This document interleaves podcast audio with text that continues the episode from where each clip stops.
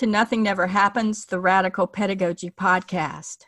Today, we are pleased to talk with another icon in critical pedagogy, Professor Shirley Steinberg. She is the Werklund Research Professor of Critical Youth Studies at the University of Calgary, Canada. Steinberg embodies Paulo Freire's dictum of reading the word and the world, as is evidenced in her work in youth and cultural and media studies anti imperial education, constructivist theory, qualitative research, critical diversity studies, refugee studies, combating Islamophobia, and much more. Steinberg lives out her research and her global and local work, in particular with refugees and youth. With her late partner, Joe Kincheloe, Steinberg co founded the Paulo and Nita Freire International Project of Critical Pedagogy, which deals with critical cultural community, youth, and media activism, and she serves as the executive director. She is the founding editor of the journal Taboo, the Journal of Cultural and Educational uh, Culture and Education, and the International Journal of Youth Studies, and is on the board of the International Journal of Critical Pedagogy. She's the author of numerous books and articles, including Kinderculture, the Corporate Construction of Childhood, and with Donald Macedo, Media Literacy, a Reader. Steinberg is the recipient of many awards, including the Paulo Freire Lifetime Achievement Award for Social Justice and Education from the American Educational Research Association in 2011.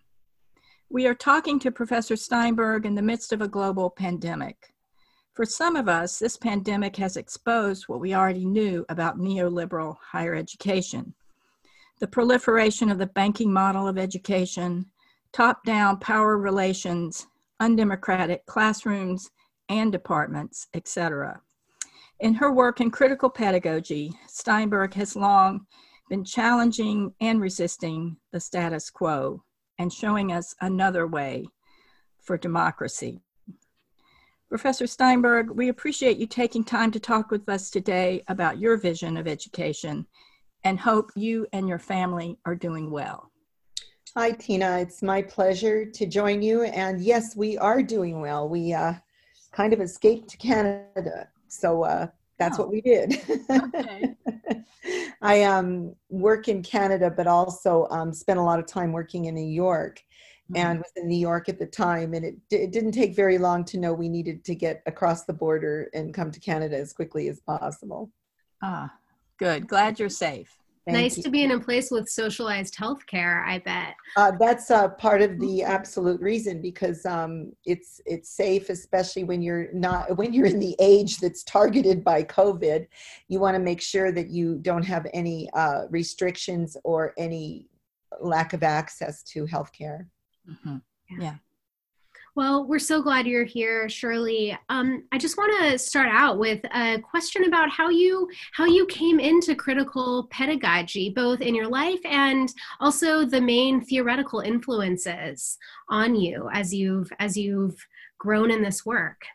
Well, of course, the our the influences got me. Are they, it's the cart before the horse. I don't know which happened first, but I was a a master's. No, I was a what was I? I guess I was a, a, bachelor's student in a small school called University of Lethbridge in southern Alberta. I am not a Canadian, but I had originally been married to a Canadian. And so I was getting my bachelor's there and I met a professor, Julia Ellis, who was a, gifted education professor. And I worked a tremendous amount of time with her and traveled with her, gave a lot of speeches. And this is during my bachelor's. And I noticed seeing a book on her shelf by Ira Shor and, and Paulo mm-hmm. Freire and I started to talk to her about it. She just gave me some information. And then right after that, I, I joined the master's program at the university, and I had a professor called David Smith. And Smith one day uh, played a film called Starting from Nina. And it was a 1970s film taken in, done in Toronto, where Paulo Freire narrated and discussed his work and I was so taken by this. It, it, the work he'd done was with the poor, working class people, Portuguese refugees, not refugees, I'm sorry, uh, migrants, mostly from the Algarve, who had come to Toronto to work. So they were bricklayers, they were masons, they were iron workers. And so their kids were being taught in these public schools. And that's how it all started. I started to watch this, this film, um, how teachers were talking to children about who they were and and what their parents were going through and what was it like to work in a factory and what happened if you got hurt when you were working uh, laying bricks and this kind of conversation and it was so different than a take on education that i'd ever had mm. and then i started to i had to do a book report and i picked Paulo Freire, uh, I picked uh, Pedagogy of the Oppressed. So this part of the story is just like half of the people in my field we we mm-hmm. started to read the book and we couldn't put it down. I mean and that really is that was kincheloe that's giroux that's mclaren. All of us kind of came to it really by his own words. And i was so taken by this notion of understanding oppression that one in order to understand their own lives if they were oppressed had to understand the notion of impression Eh, of oppression and that empowerment was not something that we could give as teachers that it was something that had to be possibly facilitated but learned and that I had also done this work in gifted ed, and I'd wor- worked on the notion of Satori, which is the aha moment. And I think that was Paul Torrance's stuff. And this was my aha. This was my aha as a woman, as a Jew and all these other things was I don't wouldn't I don't like to say I have been oppressed as a Jew. I have been treated in an anti-Semitic way. I do say, and I don't know that I've ever met a woman who would say that she had not been oppressed because she was a woman. Now, oppressed doesn't particularly mean in jail, enslaved, or beaten.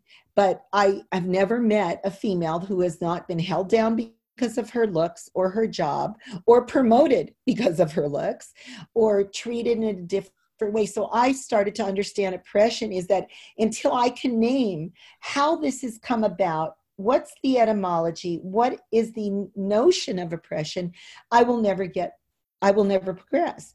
And so all these things came as a collision at the same time. And then at that same time, later in that fall, Julia Ellis said, You need to go to this conference in Ohio. It's the most unique curriculum conference you'll ever go to. You have to go to it. And so I went with her. And that's where I met Joe Kincheloe. And so it all came together. Joe had started, this was in 1989. Joe had started to be very, very um, engaged in the notion of critical pedagogy.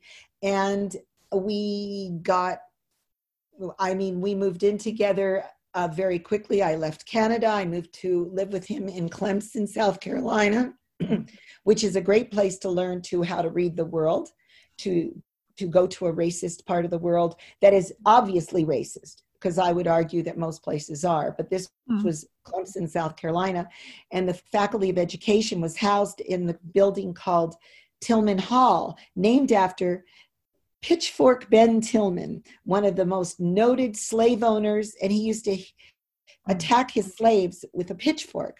And his statue stands in front of the Faculty of Education. It is still there today, and the faculty is still called that.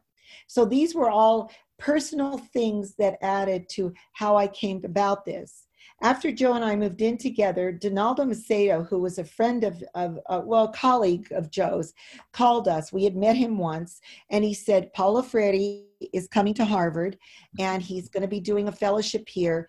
We're having dinner on Sunday and we want you to join us and we had no money we i don't know how we got the money to fly to boston but we went uh, to boston and spent the day with paulo and that began kind of restarted our entire career and way of seeing the world.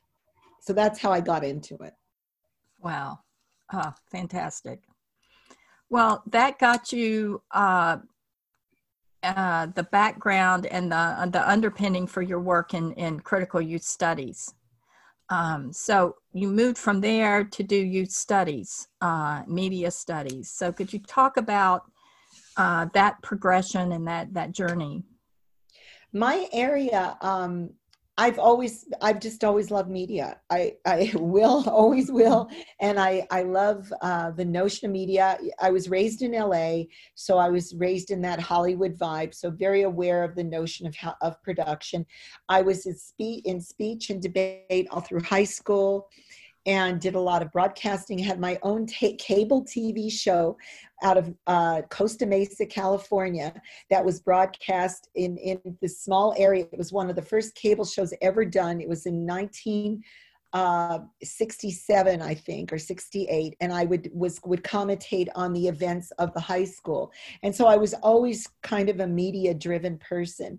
And then all through my adult life, I've worked with media, done a lot of newspaper, and especially in Canada, tremendous amount of broadcasting, radio, and TV. So it's always been in my blood.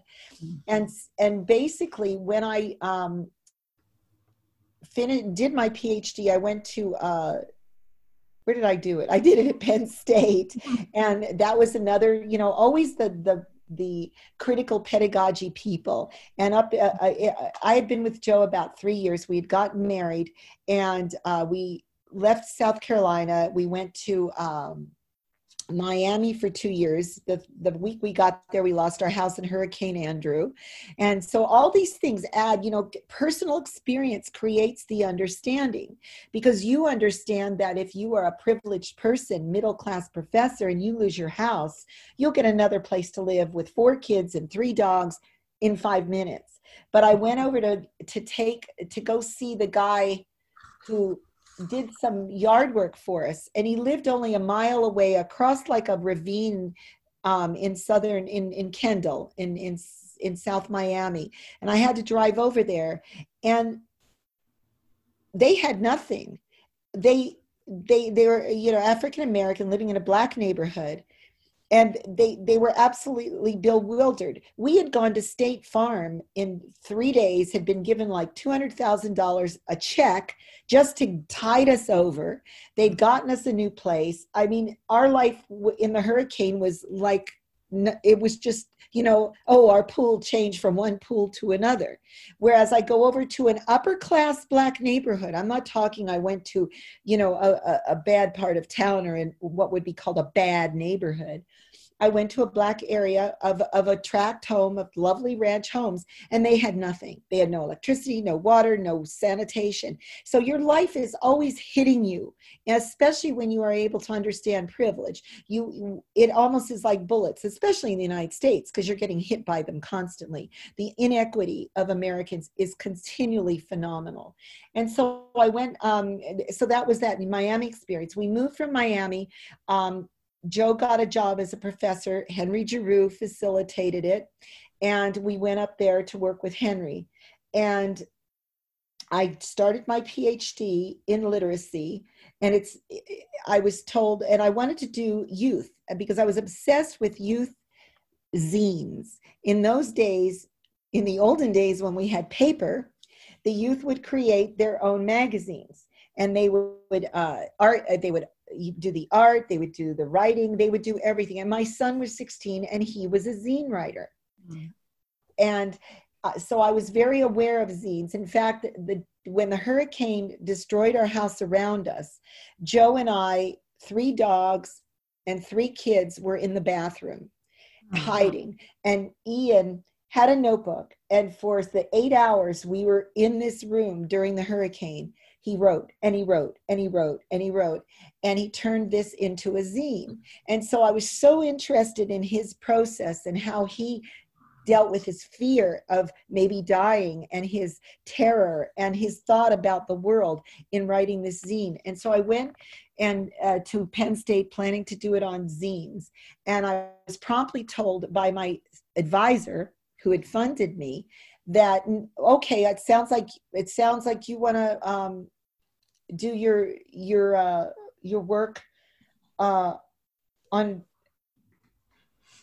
on psychology and you want to do your work looking at Vygotsky and you were a Vygotsky and I can tell and I rode with that for about 10 minutes and I realized that this man was telling me what my field was and so I had a very difficult time the first two years. And finally, he and I ended up in a, in a huge disagreement. I left and got another advisor and he said, What do you want to do your dissertation on? I said, I want to do it on film, on media. I want to do it on the 80s, on John Hughes movies. I want to do it on teenagers.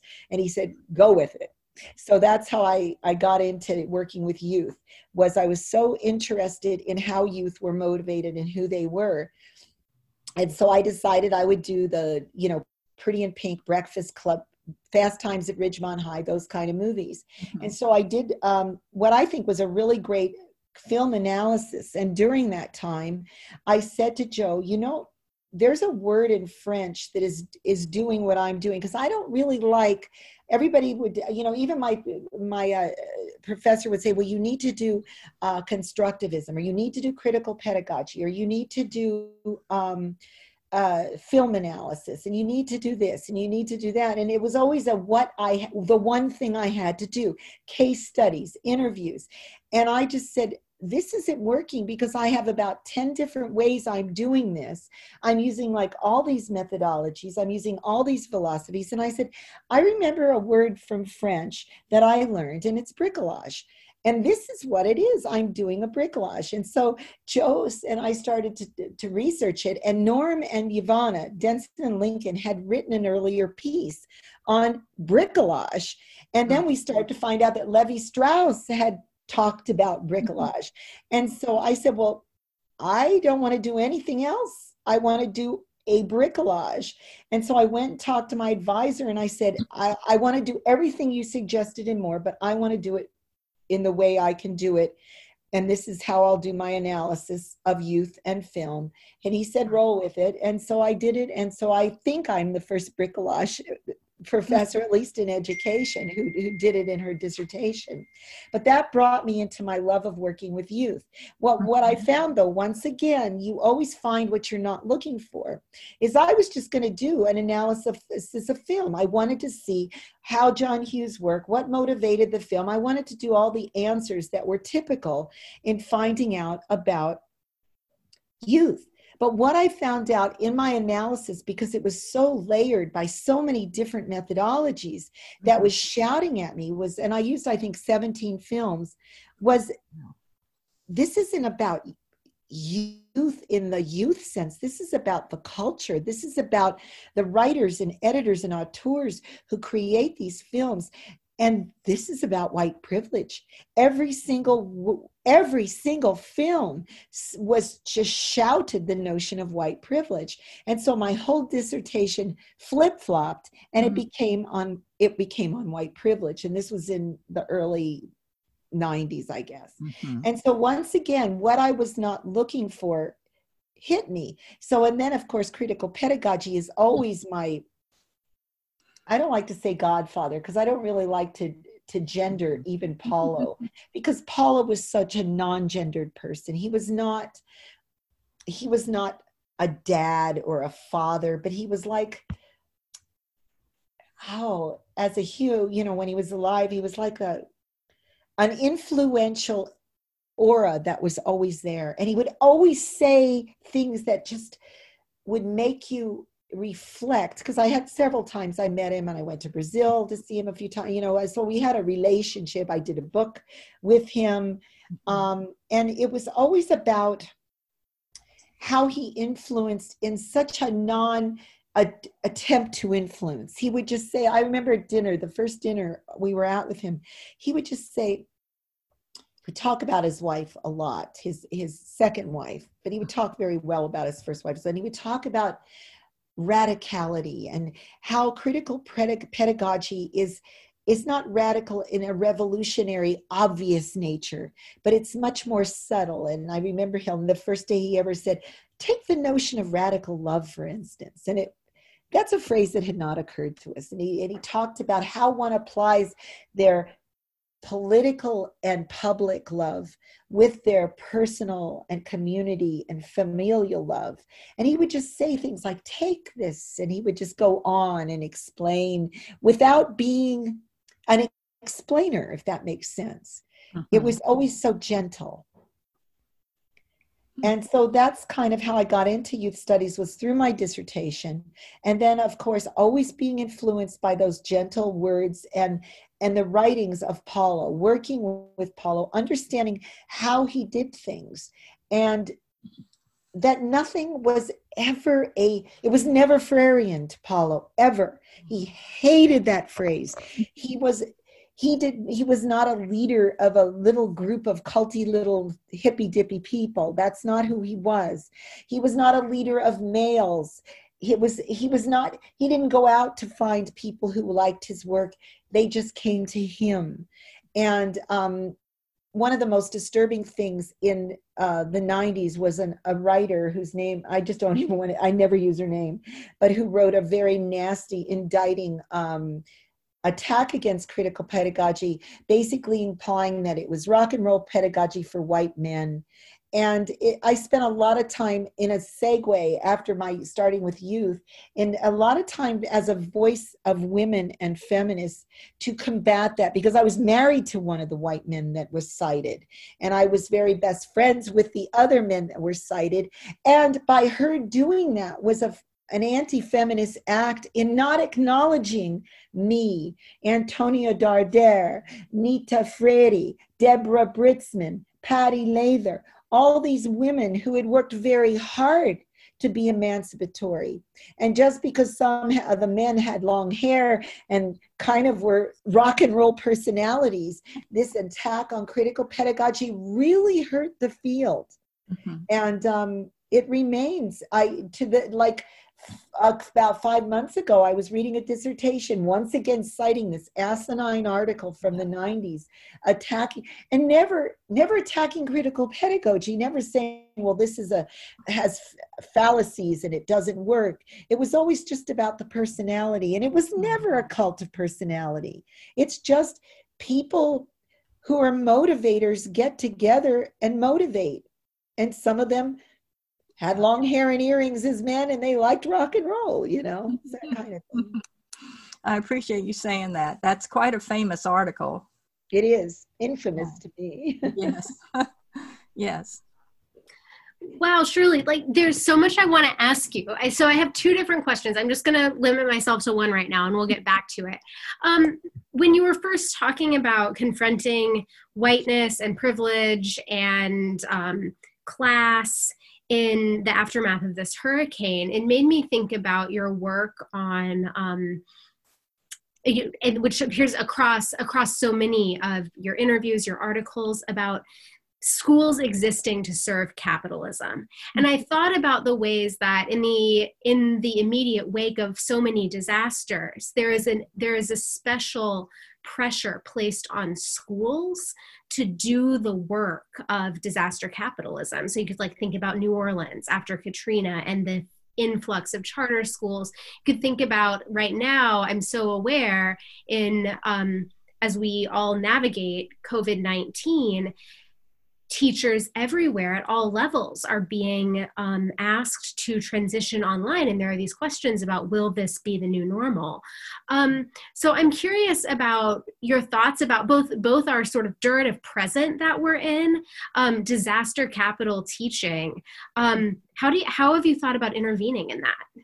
Wow, I've been thinking, I mean, it's been almost the one thing that's on my mind more than anything right now because we're in a disaster. And I I'm just astounded at, and Katrina's a brilliant thing to, I think it's mm-hmm. funny because we've had so many bad hurricanes since then, but Katrina destroyed New Orleans. And if you've been back, I mean, I was just there last year and it, it will never be the same. It was gutted, it was decimated, and it was racially decimated um, and Houston was racially changed, and it was all this trickle down changes. But the school districts and the way they were treated, and now I opened the paper, what the uh, the paper online yesterday or the day before, and this another name I won't mention, but the moronic president of the United States, um, laying out a get out of jail plan for May 1st. And one of the first articles is schools will open as if he cared anything about education, as if the government cared about education. The only reason is for what all my teachers are telling me now is to be babysitters so that workers can go back to school. Have we come this far to go so little that Horace Mann created schools in order for factory workers to have their kids go to schools and people like Rudolf Steiner had schools in, in cigarette factories so that workers would send their kid. Well, you know what? I'm going to give a forgiveness for those intents because this was in the industrial age and the whole world was changing. Mm-hmm. And now, over 120, 30 years later, we're in the same position that schools are going to be open so we can babysit kids so that the economy can get kickstarted. I can't even begin to comprehend this. I was just on the phone with Ed, Edmund Adjapong, who is my colleague, and I write with him um, along with Chris Emdin. And they do a work in science and math education, and they they in um, work in hip hop education. That's what I do in New York. I work with them. And I was asking him because we're very close friends. Edmund lives with his partner in Mount Vernon, New York, which is in Westchester County. And so I said to him, you know, how's your family? and everybody what's so funny is in this day and i know you've seen this about a week ago it kind of dawned on the media and they're like it's like a news flash what is this we're seeing is this is there a racial divide how is this happening to more black and brown people like all of a sudden a big a big light bulb came up in their idiot minds to say, oh, black and brown people are being treated different in a pandemic. Well, what on earth would you expect? We saw black bodies floating by in Katrina. Are we not going to assume that the same thing is going to happen in a pandemic? So I asked Edmund about it. And I said, You live in Mount Vernon, which is predominantly a black upper middle class neighborhood in Westchester, which we all know has like the highest, te- you know, taxes in the universe. And so it's a very, you know, well heeled community. It's not ghettoized at all. And he said, Well, um, out of my family, six members of my mom's church have died. What? I mean, like, I'm like, like I, I hadn't even thought it, like, Mm. What? And then he said about six to eight, maybe 10 people, friends in our immediate area have died as well. And I I asked him to talk a bit about is what is there to say? It's it's not it, it, people assume when they say that a poor neighborhood or Katrina, everybody in Katrina who died or were hurt that were black were poor ghetto black people. That's not the case. It's it's it's about access in a lot of ways and it's about how you are treated and if you want to get tested and you're black you think two or three times more before you attempt to get tested because you know you are black or brown. And so it becomes a very insidious much more sophisticated racism. It's not like oh i live um, uh, on 150th in harlem and that happens to be kind of a sketchy block and so i you know i don't have access. It's it's not that at all. It's the understanding that I am black, I am brown, I have an accent. My access just for testing is going to be different. So when I deal with this, I'm going to have to deal with it knowing that I'm going into an institutionally racist system in order to even get tested or examined. Mm-hmm. And so I have seen it's it's beyond understanding white privilege. It's beyond the warm fuzzies of tearful uh, apology for um, being racist. It's it's it's all you know it's much more past that. We are living the united states is an institutionally racist country. It was ra- it was created on racism on the backs of slaves the constitution was written. And we've never had these conversations.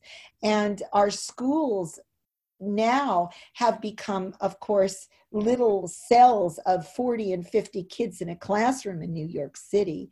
Um, with white teachers not knowing what they're doing, and black and brown teachers not able to articulate a way to truly create an education for them. So now in a pandemic, we see that the first fall back on in the country is to stick get the get the kids back to school. Not once was it ever said in this plan that our children are suffering, they're not learning, they're missing their friends, they need curriculum. That has not been articulated by the government. No, we need to get the kids in school so mom and dad can go back to work, probably still sick, but they can go back to work. This is horrendous. This is shocking. This is not this is not a free country. This is a country about incarceration about putting people in places and then moving the pieces. It's a Lego country. And you move this Lego block. So we're going to build these Lego blocks, take them away from the, the quarantine families and build the now the schools. And now we have little Lego paths walking back to the mm-hmm. schools. We don't even know if kids can get this virus and yet and now teachers are now treated like no and no no discussion that our first line workers the teachers the things we know that the three of us know about how important teachers are have never been articulated by the government. Mm-hmm. so here we are in a pandemic. Once again black and brown people are disenfranchised. Poor people are disenfranchised. The old people are disenfranchised. The children and youth are disenfranchised because they're just throwaway commodities to get mom and dad back to work and once again, we find ourselves in a government that sees only capital as the important thing. Yeah. Yeah. Well, you talk a lot in your work about um, curriculum and especially curriculum in the United States. Uh, and Freire is, is famous for having said education is either for freedom or domestication. And, and in what ways are you seeing, you know, you wrote a lot about 9 11, but here we are, you know, so many years later, and there's still this, um, especially with the current Secretary of Education, um, even more emphasis on the curriculum of domestication. Oh my gosh. It's, you know, I mean, I like all adoration, worship, and love to Obama, but boy, he blew it with education.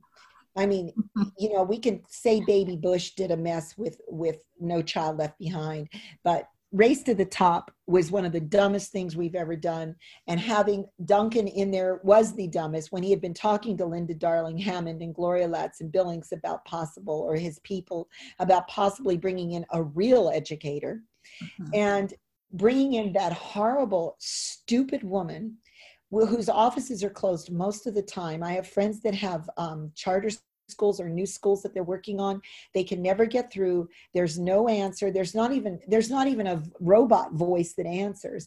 The i would say that education has been closed down for 4 years but with honestly with president obama kind of with 12 years at least with the mcgraw-hill invasion of education through um, No Child Left Behind.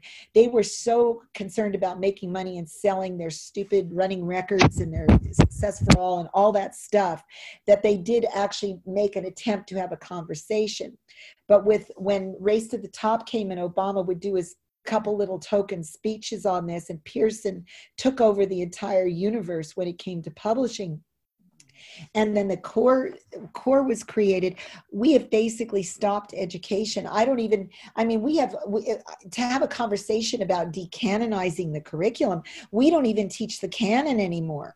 I mean i'm sorry i was raised with the canon. We we're you know tina and i are old enough to have had canonical education Shakespeare and all that. I would give anything to go back to that because at least a canonical education from our era was rounded. It had specific topics, and our kids learned grammar, they learned how to write.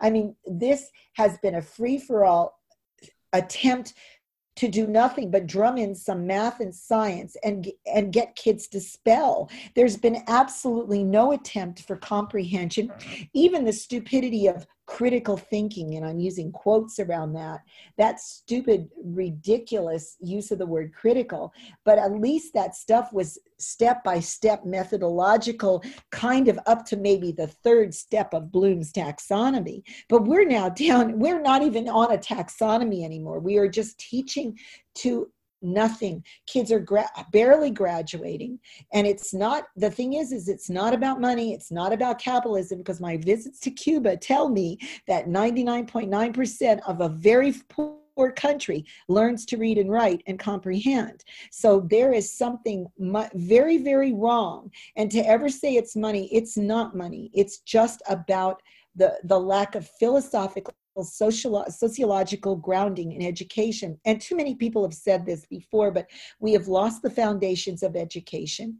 Um, you know, like I look at Tina, you're in Georgia. I mean, I look at back what used to be and like at UGA and notions of foundations educations where we taught history, philosophy, and sociology of education in three courses. And that was to undergrads. Our graduate students, I have grad students I actually taught a grad student yesterday. I teach it, I still teach um, online one particular class.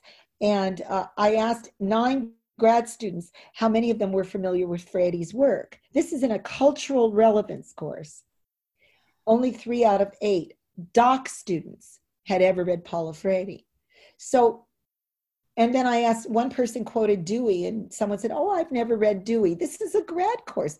I mean, we have we have our schools have been decimated. It's like um, the idea of the parable about building your house on sand. We don't even have sand. We don't even we don't have a foundation. We are like below the ground in the water murking around in mud because our foundations of education from reagan and i would say i would always i have always said that 1983 a nation at risk the report on educational excellence that was commissioned by ronald reagan which bill clinton was a part of but no educator was was the number one start to the end of education in the 20th century. And I believe it has just gotten worse. Every president made it worse. And now we're here with Amway as president or as uh, secretary of education mm-hmm. and really doing nothing. I mean, we are lucky the schools are still getting funding at all, in my opinion. Yeah. So what are we what are we in? I mean, it's a rant, and you any any of my colleagues, my the people who you know, you guys probably have the same rant. But kids are now now they've been named this week, and this is a seminal week. The day that stupid report came out yesterday, the day before. This is seminal. This is a seminal part in education that we are now told without any any curtains, any cover, any veil that kids are the commodity and the key to getting this country back to work. Do, do, do,